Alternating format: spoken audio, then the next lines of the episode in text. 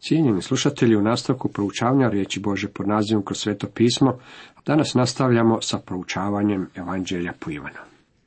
Osvrćemo se ponovo na peto poglavlje. U nastavku tema glasi Isusove tvrdnje. Naš gospodin nastavlja sa tri veličanstvene tvrdnje o samome sebi. Na temelju tih tvrdnji možemo Ivan peto poglavlje, 24. redak upotrebiti, a predstavljanje evanđelja. Pokušat ćemo ih sve tri staviti zajedno. Prva tvrdnja. Isus na to odvrati. Zaista, zaista, kaže vam, sin ne može sam od sebe činiti ništa, doli što vidi da čini otac. Što on čini, to jednako i sin čini. Gospodin Isus je rekao da je on Bog i da može učiniti ono što Bog čini. Postoji savršen sklad između oca i sina. Stoga optužba koja je bila iznesena protiv njega bila je apsurdna. Sin nije kontradiktoran ocu, niti je otac kontradiktoran sinu. Isus čini ono što i Bog čini. Isus može opraštati grijehe. Zatim nastavlja izjavom da postoji osobna i intimna veza između oca i sina jer otac ljubi sina i pokazuje mu sve što sam čini. Pokazat će mu i veća djela od ovih, te ćete se čudom čuditi. Druga tvrdnja. U istinu, kao što otac uskrsuje mrtve i oživljava, tako i sin oživljava koje hoće. Isus daje život kome hoće. Ako otac uskrsuje mrtve, i sin će uskrsivati mrtve. Danas se mnogo govori o daru liječenja, međutim, s tim je darom išla i sposobnost uskrsavanja od mrtvih. Pavao je uskrsavao mrtve, a činio je to i Šimun Petar. Naš gospodin dao im je taj dar. Bio je to apostolski dar liječenja i podizanja mrtvih koji je nestao s apostolima. Gospodin Isus podizao je mrtve. Uskrsavao je mrtve jer je bio Bog. Ovi drugi muževi činili su to u Isusovo ime. Treća tvrdnja. Otac doista ne sudi nikomu. Sav je sud predao sinu. Doslovni prevod bi bio sljedeći. Čak niti otac ne sudi nikomu, već je sav sud predao u ruke sinu. Ako poslušate njegove riječi i vjerujete im, možete imati vječni život. Zašto? Zbog toga što gospodin Isus čini ono što i Bog čini zbog toga što uskrsuje mrtve i zbog toga što će jednog dana suditi svim ljudima. Bili spašeni ili izgubljeni, pojavit ćete se pred njim. Vjernici će se pojaviti pred sudištem Kristovim, kako bi vidjeli hoće li primiti nagradu. O tome možete čitati u drugoj Korinčanima petom poglavlju. Izgubljeni će se pojaviti pred njegovim velikim bijelim prijestoljem. Vidite to u otkrivenju 20. poglavlju. Zapamtimo da kad je došao po prvi put, gospodin Isus nije došao suditi, međutim kad dođe sljedeći put, doći će kao sudac i sav sud je predan njemu. Isus je sebe definitivno stavio na isti nivo s Bogom Ocem. Da svi časte sina kao što časte oca. Tko ne časti sina, ne časti ni oca koji ga posla.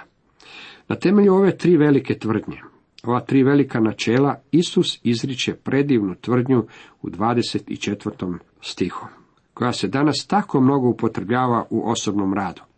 Ispravno je ako je i mi upotrebimo, međutim moramo se sjetiti poduprijeti je tvrdnjama koje je Isus upravo izrekao. Čitamo 24. redak.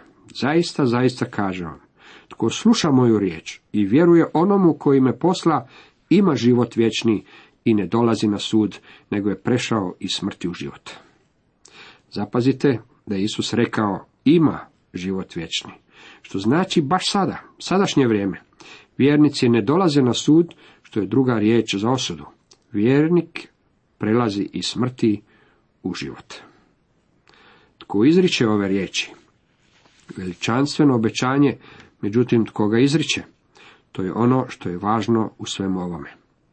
Prije mnogo godina na polju pamuka jedan je čovjek ustao i pročitao nekoliko riječi onima koji su bili umorni od branja pamuka i ležali su na svojim ležajima. Pročitao je iz Matej 11.28. dođite k meni svi koji ste izmoreni i opterećeni i ja ću vas odmoriti. Jedan je čovjek ustao sa svoje ležaljke i rekao, jako dobre riječi, međutim, tko ih je rekao? I ovo su dobre riječi. Zaista, zaista kažem vam, tko sluša moju riječ i vjeruje onomu koji me posla, ima život vječni i ne dolazi na sud, nego je prešao iz smrti u život. Tko je rekao te riječi? Krist nam je dao tri tvrdnje u svezi sa samim sobom koje su temelj za ovaj stih. Isus je Bog, stih 19. On uskrsuje mrtve, stih 21. On će suditi, stih 22.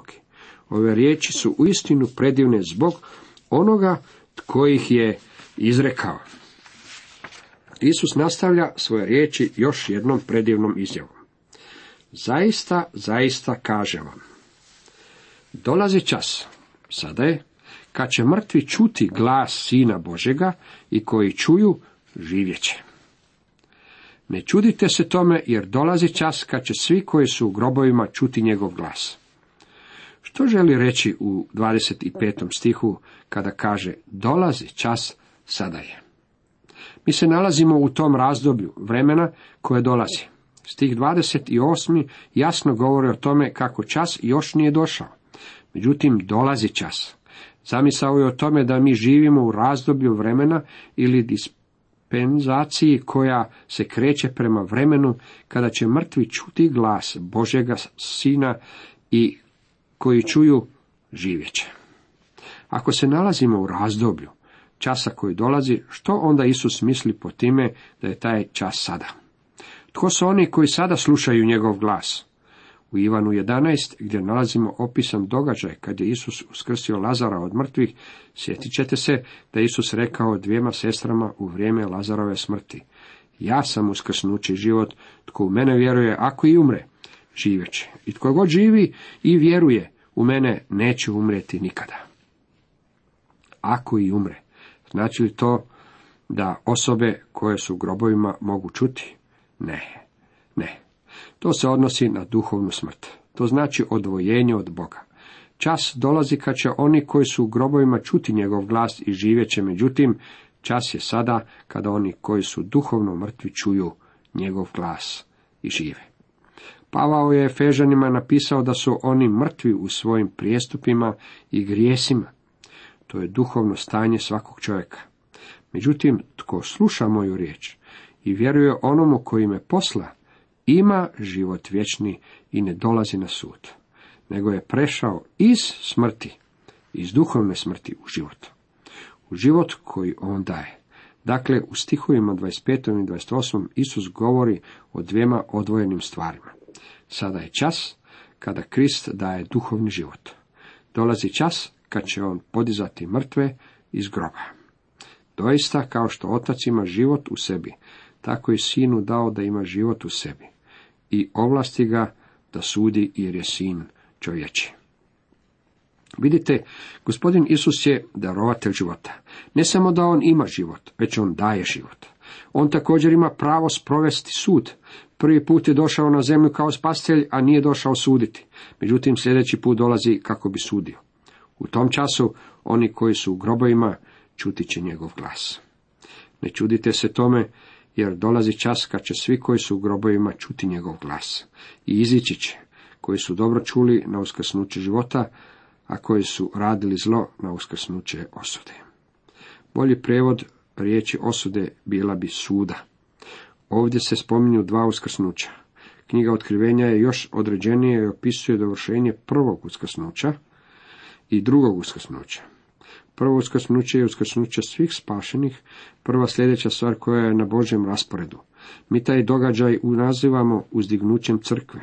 Uzdignuće je dobar prijevod grčke riječi harpazo. Pavao je tu riječ upotrebio i u prvoj Solunjima 4.17 gdje je rekao da ćemo biti odneseni, što znači da ćemo biti uzdignuti. Uzdignuće će biti jednom u budućnosti. Ono nije određeno datumom i nisu nam dani znakovi pomoću kojih možemo prepoznati kad će biti. Ono može biti svakog časa. On će pozvati one koji pripadaju njemu iz ovoga svijeta kako žive, tako i mrtve. To je dio prvog uskrsnuća. Zatim, tijekom razdoblja nevolja, mnogo će vjernika postati mučenicima. Biće uskrsnuti na kraju razdoblja strašnih nevolja, zajedno sa svetima starog zaveta. To je također dio prvog uskrsnuća. Oni će biti uskrsnuti kako bi živjeli za uvijek na ovoj zemlji. To je prvo uskrsnuće. To je uskrsnuće na život, kako ga je naš gospodin u ovim stihovima nazvao. Nakon toga postoji i uskrsnuće na sud, a to je uskrsnuće na sud pred velikim bijelim prijestoljem, kada će biti uskrsnuti svi nespašeni ljudi iz svih razdoblja povijesti. Oni su željeli biti suđeni po svojim djelima i upravo tako bit će i suđeni. Oni će stajati pred Bogom koji je svet i pravedan, imat će priliku stajati pred svetim Bogom i sami zagovarati svoj slučaj. Međutim, Bog ih je već upozorio na tom sudu nema niti jednog jedinog spašenog čovjeka. Na taj sud dolaze samo nespašeni i ti će ljudi biti suđeni prema svojim dijelima, jer postoje različiti stupnjevi kazne. Ja sam od sebe ne mogu činiti ništa, kako čujem, sudim i sud je moj pravedan, jer ne tražim svoje volje, nego volju onoga koji me posla. Isus kaže, ja sam od sebe ne mogu činiti ništa. To je njegovo vlastito ograničenje dok je došao na zemlju i uzeo na sebe naše ljudsko obliče. Došao je kao čovjek ne da bi činio svoju vlastitu volju, već da bi činio očevu volju. To je primjer i za nas danas. Vi i ja imamo svoju volju, staru narav koja nije poslušna Bogu. Ne možemo biti poslušni Bogu zbog toga što smo u pobuni protiv Boga. To je naravno stanje svakog čovjeka. To je ujedno i razlog zbog kojeg je naš gospodin morao reći Nikodemu da se mora nanovo roditi. Oni koji žive u tijelu ne mogu udovoljavati Bogu. Što je od tijela rođeno, tijelo je i što je od duha rođeno, duh je. Vi i ja moramo proći kroz proces novog rađanja, jer ova stara narav je nepopravljiva, dragi moji prijatelji. Ona je u pobuni protiv Boga. Ona pred vratima neba nosi protestnu zastavu još od kada je čovjek izišao iz raja iz Edenskog vrta. Naš gospodin pokazat će nam kako postoje stanoviti svjedoci koji mogu posvjedočiti istinitost njegovih tvrdnji. A ja svjedočim sam za sebe, svjedočanstvo moje nije istinito. Drugi svjedoči za mene i znam istinito je svjedočanstvo kojim on svjedoči za mene. Biblija nas poučava kako se istina treba ustanoviti na temelju svjedočenja dvojice ili trojice svjedoka. Ako ja svjedočim sam za sebe, to ne bi bilo dostatni dokaz na sudu. Međutim, drugi svjedoči za mene. Svjedok kojeg Isus ovdje spominje nije Ivan Krstitelj. On bi prirodno pomislili bi da je to svjedok kojeg Isus navodi. Međutim, on sasvim jasno govori kako tu uopće nije riječ o ljudskom svjedoku. Vi ste poslali Kivanu i on je posvjedočio za istinu. Sada Isus spominje kako je Ivan Krstitelj posvjedočio za njega.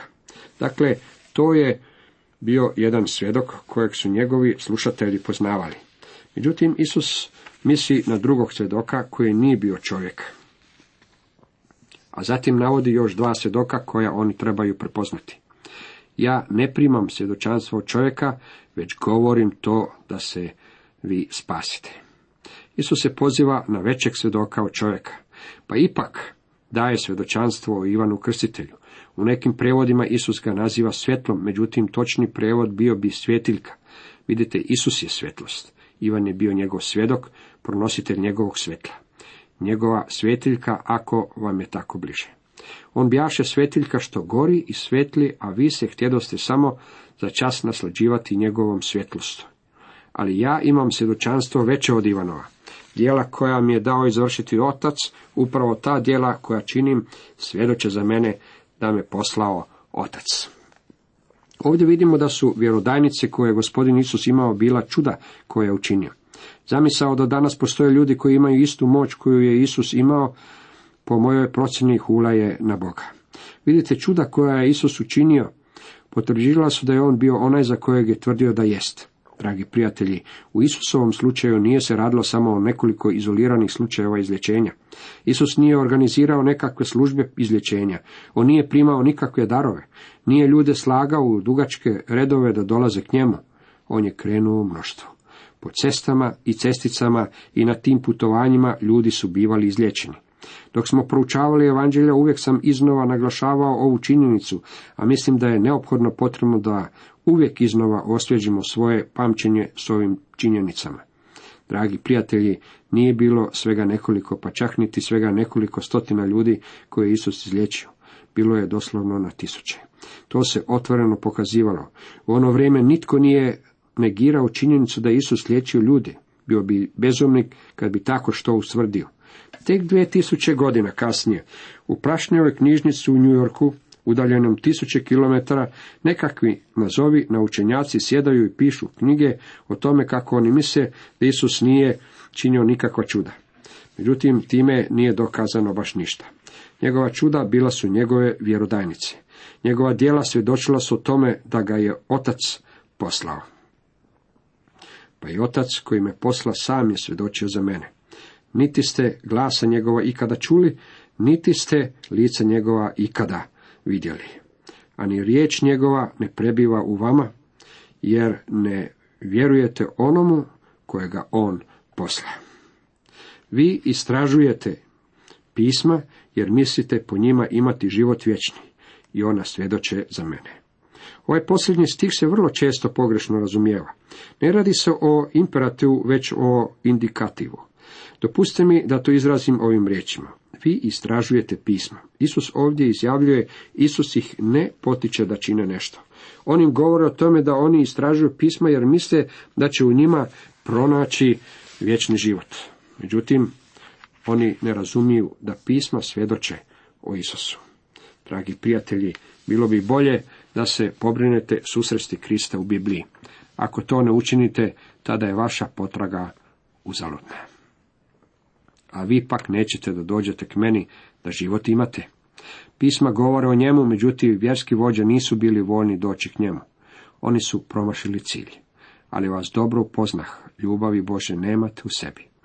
Ja sam došao u ime oca svoga i vi me ne primate. Dođe li tko drugi u svoje ime, njega ćete primiti. Jednog dana će doći Antikrist i svijet će ga primiti. Oni su odbacili Krista. Antikrist će doći u svoje vlastito ime, imat će lik samo za sebe i oni će ga prihvatiti. Ta, kako biste vi vjerovali kad tražite slavu jedni od drugih, a slave od Boga jedinoga ne tražite? Ti su ljudi tražili slavu i pohvalu ljudi. Povlađivanje i prokletstvo koje je zahvatilo naše crkve, čak i naše dobre crkve. Postoje učitelji koji kakljaju uši, svaki od njih želi iskazati kompliment jedan drugome, umjesto da iznose istinu iz Bože riječi. Oni traže slavu jedni od drugih, a slave od Boga jedinoga ne traže. Ne mislite da ću vas ja tužiti ocu, vaše tužitelj Mojsiju, u koga se uzdate. U istinu, kad biste vjerovali Mojsiju, i meni biste vjerovali, ta o meni je on pisao. Ali ako njegovim pismima ne vjerujete, kako da mojim riječima vjerujete? Dragi prijatelji, ovo je tako važno. U knjigama petog knjiža iz kojeg sam nedavno proučavao, pokušavao sam ukazati na gospodina Isa. Iako ga ja ne nalazim na svakoj stranici, vjerujem da se nalazi na svakoj stranici petog knjiža. On je rekao, Mojsije je pisao meni, mislim da je Isus na svakoj stranici Biblije. Kada neki čovjek počne napadati stari zavjet, čuvajte se. On u stvari provodi rafinirani napad na gospodina Isusa. Bojim se da ima mnogo ljudi koji vrlo bezumno počinju ispitivati stari zavjet, ne svačajući što čine. To je kao s čovjekom koji je u ludnici počeo rušiti temelje. Drugi čovjek naišao je pa ga je upitao zašto pokušavaš iskopati temelje? Zar ti ne živiš u toj zgradi? Da, odgovorio taj čovjek, međutim ja živim na katu.